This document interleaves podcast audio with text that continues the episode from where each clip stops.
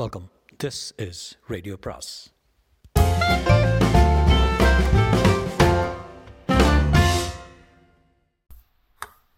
சுஜாதாவின் ஏறக்குறைய சொர்க்கம் பாகம் 11. ராகவாச்சாரி தன் பரிவாரம் பேரப்பிள்ளைகளும் பேத்திகளும் புடைசூழ ஊஞ்சலில் ஆடிக்கொண்டே கல்யாணம் பண்ணிக்கவே கூடாத என்றார்.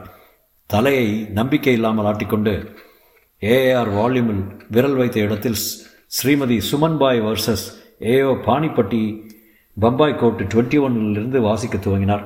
கணவன் மனைவியின் விசுவாசத்தை சந்தேகிக்கிறத போல அவமானமும் புண்படுத்தலும் இருக்க முடியாத பெட்டிஷன் கொடுக்கும்போது மாதிரி குற்றச்சாட்டுகள் திரும்ப திரும்ப பெற்று பொறுப்பேற்றும் அலட்சியமாகவும் தரப்பட்டன என்றால் ஆக்ட் 9ஆம் செக்ஷன் படி கணவருக்கு நிவாரணம் கிடையாதுன்னு அடித்து சொல்லியிருக்கோம்.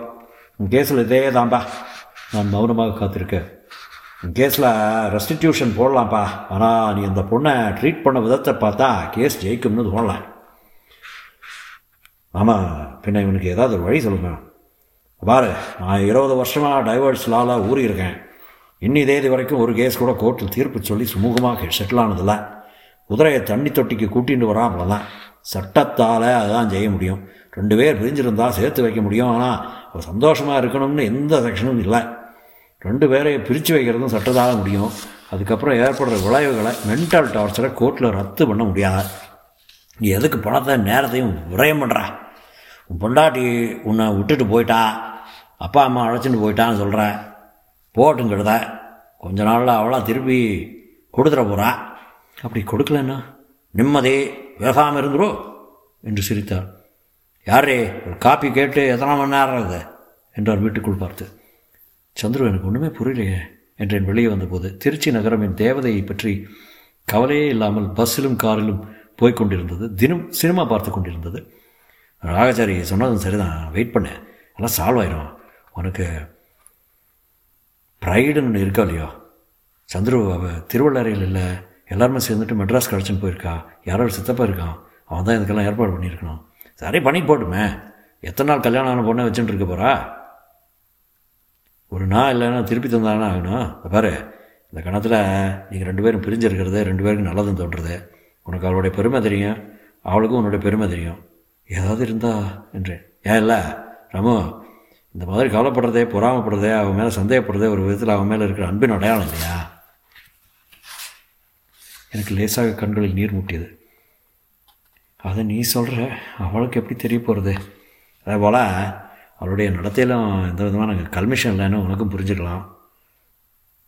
என் மனைவி பின்பக்கத்திலிருந்து மார்போடு கட்டிப்பிடித்து என் சந்தேகத்தை வளர்த்த சந்துரு இப்படி உபதேசம். நானும் அதை திருவாழத்தான் மாதிரி கேட்டுக்கொண்டிருக்கிறேன். விட்டுரு, 10-15 நாளில் வந்துடுவா.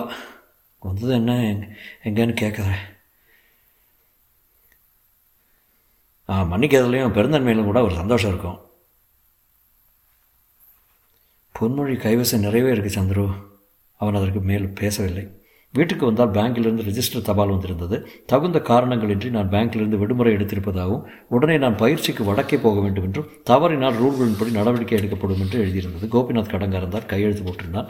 மெடிக்கல் சர்டிஃபிகேட் கொடுத்து 6 மாதம் வரை கூட நீட்ட முடியும் என்று யூனியன் செக்ரட்டரி சொல்லியிருக்கிறான். என்னை கோபிநாத்தின் தாத்தா வந்தாலும் தூக்க முடியாது என்று சொல்லியிருக்கிறான். எனக்கு வேலை போவதும் போகாததும் அத்தனை முக்கியமாக படவில்லை. வேலையை விட்டு விரட்டினாலும் பரவாயில்லை, மனைவி கிடைத்தால் போதும். புது வாழ்வு, புது ராகம் என்று புதுசாக எல்லாமே அமைத்து விடலாம். 1 மாதம் அவள் வருவாள் என்று வக்கீலும் சந்திரவும் சொன்னார்களே என்று காத்திருந்து பார்த்தேன். இல்லை, வரவில்லை. என் மதிப்பை அவர்கள் புரிந்து கொள்ளப் போகிறார்கள் என்றால் அதற்கு ரொம்ப தாமதமாகும் போல தோன்றியது. அவள் சித்தப்பா வீட்டில் இருக்கிறாளா, திருவள்ளரையிலேயே மறைத்து வைத்திருக்கிறார்களா என்று சரியாக தெரியவில்லை. அருகில் இருக்கும் போலீஸ் நிலையத்தில் புகார் கொடுத்தேன். அப்பா அம்மா வீட்டுக்கு போயிட்டான்னு பிராத கொடுக்க போகிறீங்களா? போய் திரும்பி வரவே இல்லையே. எத்தனை நாளாச்சே? 1 மாதங்க. அவர் சிரித்து, பாருங்க, 1 மாதம் பொண்டாட்டி இல்லைன்னா நிம்மதி. பிறந்த வீட்டுக்கு போயிருக்கேன்னு போலீஸில் புகார் கொடுக்க போகிறீங்களா? உங்களுக்கு அவங்களுக்கு தெரியாதுங்க, எல்லோரும் சேர்ந்து சதி பண்ணி அவளை எங்கிட்டருந்து வலுக்கட்டமாக பிடுங்கிட்டாங்க. ஏன்னா பொம்மையை பிடுங்கிட்டாப்புல சொல்கிறீங்க. எதுக்கு நீங்கள் ஒன்று பண்ணுங்கள், சரியாக 1 மாதம் விட்டு மறுபடியும் வந்து திரும்பி வந்துட்டாங்கன்னா இல்லையான்னு சொல்லுங்கள். பீனல் கோட்டில் எங்கேயும் இப்போ பிறந்த வீட்டுக்கு போகிறதுக்கு குற்றம்னு சொல்கிற சட்டம் எதுவும் இல்லைங்க. உங்கள் மாதிரி அதிர்ஷ்டக்காரரை நான் பார்த்ததே இல்லை. இருங்க, காப் சாட் போங்க. எல்லாரும் சதி பண்ணுகிறார்கள் என்று சட்டென்று தோன்றியது. எல்லாரும் பெண்ணின் கட்சி, ராகவாச்சாரி, சந்துரு, போலீஸ் இன்ஸ்பெக்டர், எல்லாருமே. கோர்ட்டில் வழி இருக்கிறது, சட்டத்தில் வழி இருக்கிறது, இவர்கள் யாரும் சொல்ல மாட்டார்கள். நானாகத்தான் தேர்வு காண வேண்டும். அவள் சித்தப்பா வீடு எங்கோ நந்தனத்திலோ எங்கேயோ இருக்கிறது என்று சொல்லியிருக்கிறார்கள். ஆர்மியில் ஓடிஎஸ் இருக்கிறதே, அதில் ஆஃபீஸராக இருக்கிறார் என்று ஞாபகம் வந்தது. அவ்வளவுதான், மேற்கொண்டு விவரம் தெரியாது. திருவள்ளரைக்கு போய் கேட்டால் சொல்ல மாட்டார்கள். யக்ஞராமன் பையனை கூப்பிட்டு, ஹே உனக்கு ஆண்டியை பார்க்கணுமா என்றேன். அவன் என்னை சந்தேகமாக பார்த்தான். இந்த பாரு சேகரா, உன் பேர், நீ என்ன பண்ணுற? திருவள்ளரைக்கு போய் அவள் சித்தப்பா வீட்டு விலாசம் மெட்ராஸில் நந்தனத்தில் என்னன்னு. அவன், போயா நீ அவங்கள ட்ரீட் பண்ணது தெரியாதுங்கிறியா? நீ அடித்ததெல்லாம் எங்கிட்ட சொல்லி சொல்லி அழுதுருக்காங்க. அவங்க எங்கே இருக்காங்கன்னு தெரிஞ்சாலும் சொல்ல மாட்டேன் உங்ககிட்ட. உனக்கெல்லாம் எதுக்கே கல்யாணம்? ஆண்டியை வயசு வித்தியாசமாக இருந்தாலும் கல்யாணம் செய்துக்கிறதான்னு தான் நான் சொன்னேன் தெரியுமில்ல. அவங்க தான் ஆண்டின்னுட்டாங்க. நடா வளர்ற, நான் சம்பாதிக்க ஆரம்பிச்சப்பறம் நிச்சயம் அவங்கள வச்சு மறுமணம் செய்து புது வாழ்வு அளிக்கத்தான் போகிறேன். இதுதான் நீ காலேஜில் படிக்கிறியா? ஒரு மாதிரி தொட்டு காட்டி விட்டு கெட்ட வார்த்தை சொல்லிவிட்டு போனான். தற்செயலாகத்தான் அந்த அட்ரஸ் கிடைத்தது. எனக்கு ரொம்ப சந்தோஷமானேன். இதில் ஏதோ ஒரு தெய்வ சங்கல்பம் இருப்பதாக தெரிந்தது. ஒரு டைரியில் காமு எல்லா அட்ரஸும் எழுதி வைத்திருந்தால் மெட்ராஸ் சித்தப்பா, ஜபல்பூர் மாமா என்ற ஒரு மாதிரி குழந்தைக்கு இருக்கிறேன். பேங்கில் இருந்து முந்தின கடிதத்துக்கு பதில் வராததால் இன்னும் 2 நாளுக்கு பதில் வரவில்லை என்றால் தகுந்த நடவடிக்கை என்று மறுபடியும் ரிமைண்டர் அனுப்பியிருந்தார்கள். அன்புள்ள ஐயா, எனக்கு உடம்பு சரியில்லாததால் வர முடியவில்லை. விரைவிலேயே எம்சி அனுப்பப்படும் என்று ஒரு வரி எழுதி போஸ்ட் பண்ணிவிட்டு புறப்பட்டேன். மெட்ராஸில் சித்தப்பாவின் வீட்டு வாசல் பட்டனை அழுத்திய போது உள்ளே டிங் டிங் என்ற சப்தம் என் இதயத்துடன் கேட்டது. பெரிய இலைகளுடன் மணி பிளான்ட் நிழலெல்லாம் படர்ந்திருந்தது.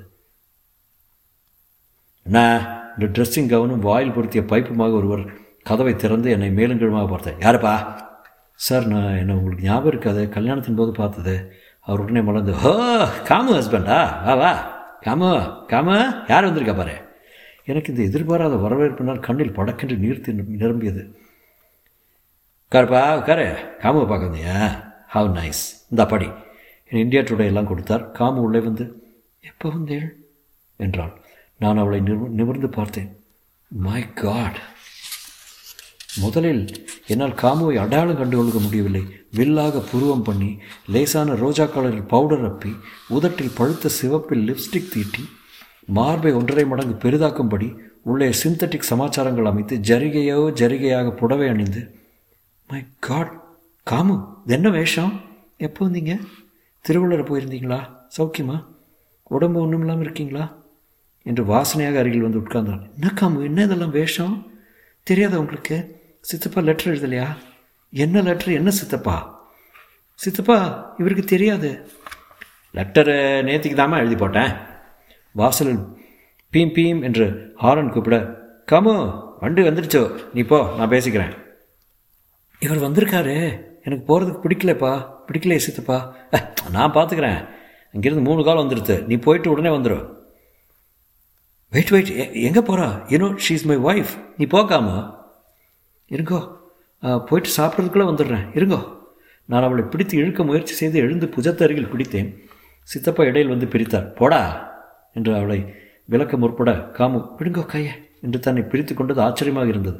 சட்டென்று காரில் போய் ஏறிக்கொள்ள நான் திகைத்து போய் நின்றேன். காமு, சித்தப்பா என்கிறவன் பைப் பற்ற வைத்தான். கருப்பா நிறைய பேசணும்.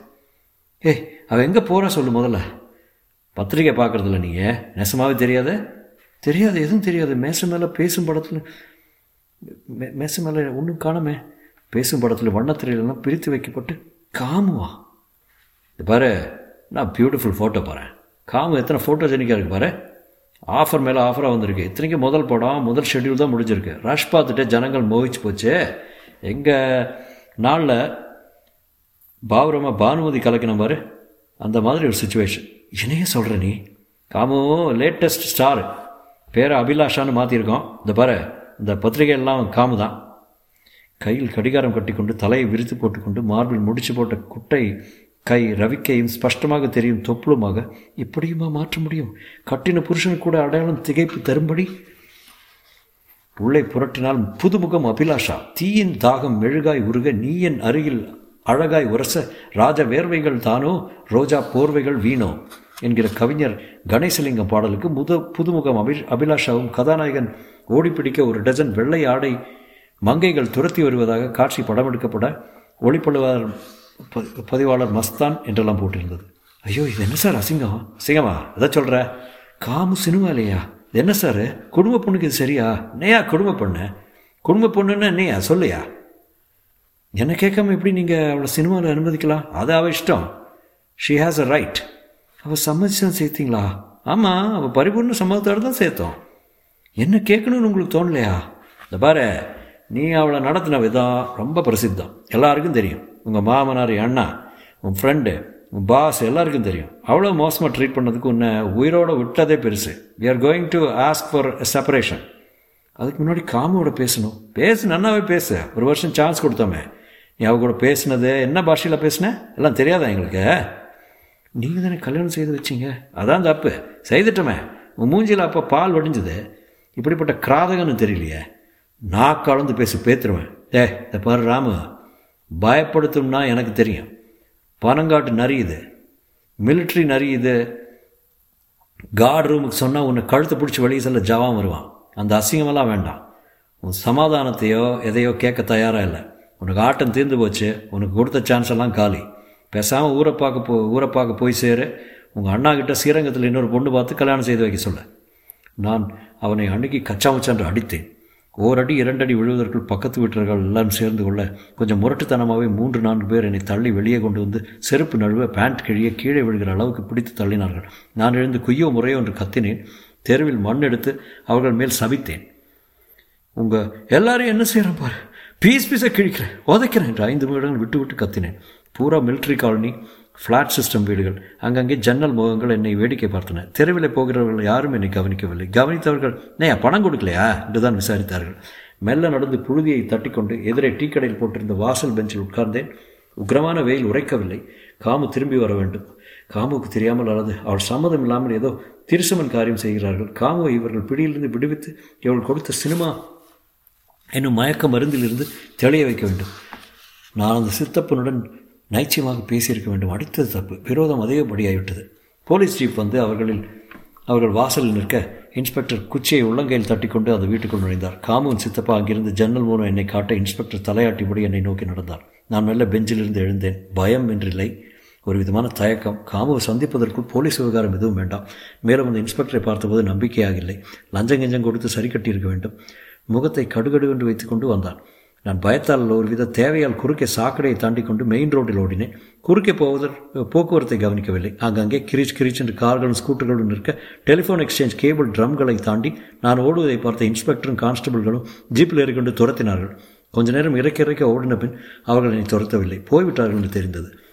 நான் மார்பை தடவிக்கொண்டு கொஞ்ச நேரம் ஆசுவாசப்படுத்தி கொண்டு மறுபடியும் அந்த வீட்டை நோக்கி சென்றேன். வாயிற்கதவு சாத்தியிருந்தது. கொஞ்ச நேரம் காத்திருந்தேன். 1-2 மணி நேரம். இன்னும் மெல்ல சமயம் போனதும் வயிற்றில் பசி தெரியவில்லை. சூரியன் உச்சிக்கு வரும்போது காமு காரில் வந்து இறங்கினான். காமு என்ற என் வாயில் அருகில் இருந்து அவள் திரும்பி பார்த்தால் கன்னத்தில் யாரோ அரைந்தாற்போல் ரூஸ் பூசி இருந்தது. ஏன் இங்கே நின்றுட்டு இருக்கேன்? வாங்கோ சித்தப்பா. கதவு திறக்க சித்தப்பா நின்று கொண்டு, பாருமா ரொம்ப கலாட்டா பண்ணிட்டான், என்னை அடிக்க கூட அடிச்சிட்டான். சேச்சே, அப்படிலாம் அவர் அடிக்க மாட்டாரே, என்னத்தான் அடிப்பார், உள்ளே வாங்க என்றாள். சித்தப்பா, என்னவா சொல்லிட்டோம்மா, ஹீஸ் அ டேஞ்சரஸ் ஃப்ளோ, கேர்ஃபுல்லாக இரு, எதுக்கும் உனக்கு போலீஸ் ப்ரொடெக்ஷன் கேட்கலான் இருக்கேன், வேண்டாம் உள்ளே வாங்க என்று என்னை அழைத்தாள். நான் கூடத்துக்கு சென்றதும் காமு உள்ளே போய் முகத்தை ஒத்துக்க எண்ணெய் போட்டுக்கொண்டு பாட்டில் பச்சை சாரி அணிந்து கொண்டு நகைகள் இல்லாமல் வெறுங்கழுத்தாக வந்தாள். கதவை உள்பக்கம் தாளிட்டு கொண்டாள். நான் எழுந்தேன். அவள் அருகில் சென்றேன். மண்டி போட்டுக்கொண்டேன். சட்டென்று அவள் காலை பிடித்து கொண்டேன். காமு, என்னால் உன்னை விட்டு இருக்க முடியாது, எனக்கு பைத்தியம் பிடிச்சிடும் போல இருக்கு, கிறுக்கு பிடிச்சிடும் காமு. நான் உன்னை தொட்டு தாலி கட்டினவன். சித்தப்பா பேச்செல்லாம் கேட்காத, சினிமாலாம் வேண்டாம், நான் உன்னை படுத்த மாட்டேன், எழுதி வாங்கிக்கோ, வேணும்னா என்னை விட்டுறத காமு, நான் செத்து போயிடுவேன், தற்கொலை பண்ணிட்டுருவேன். காமுவின் கால்களை பிடித்து கொண்டு நான் அழுதேன். தொடரும்.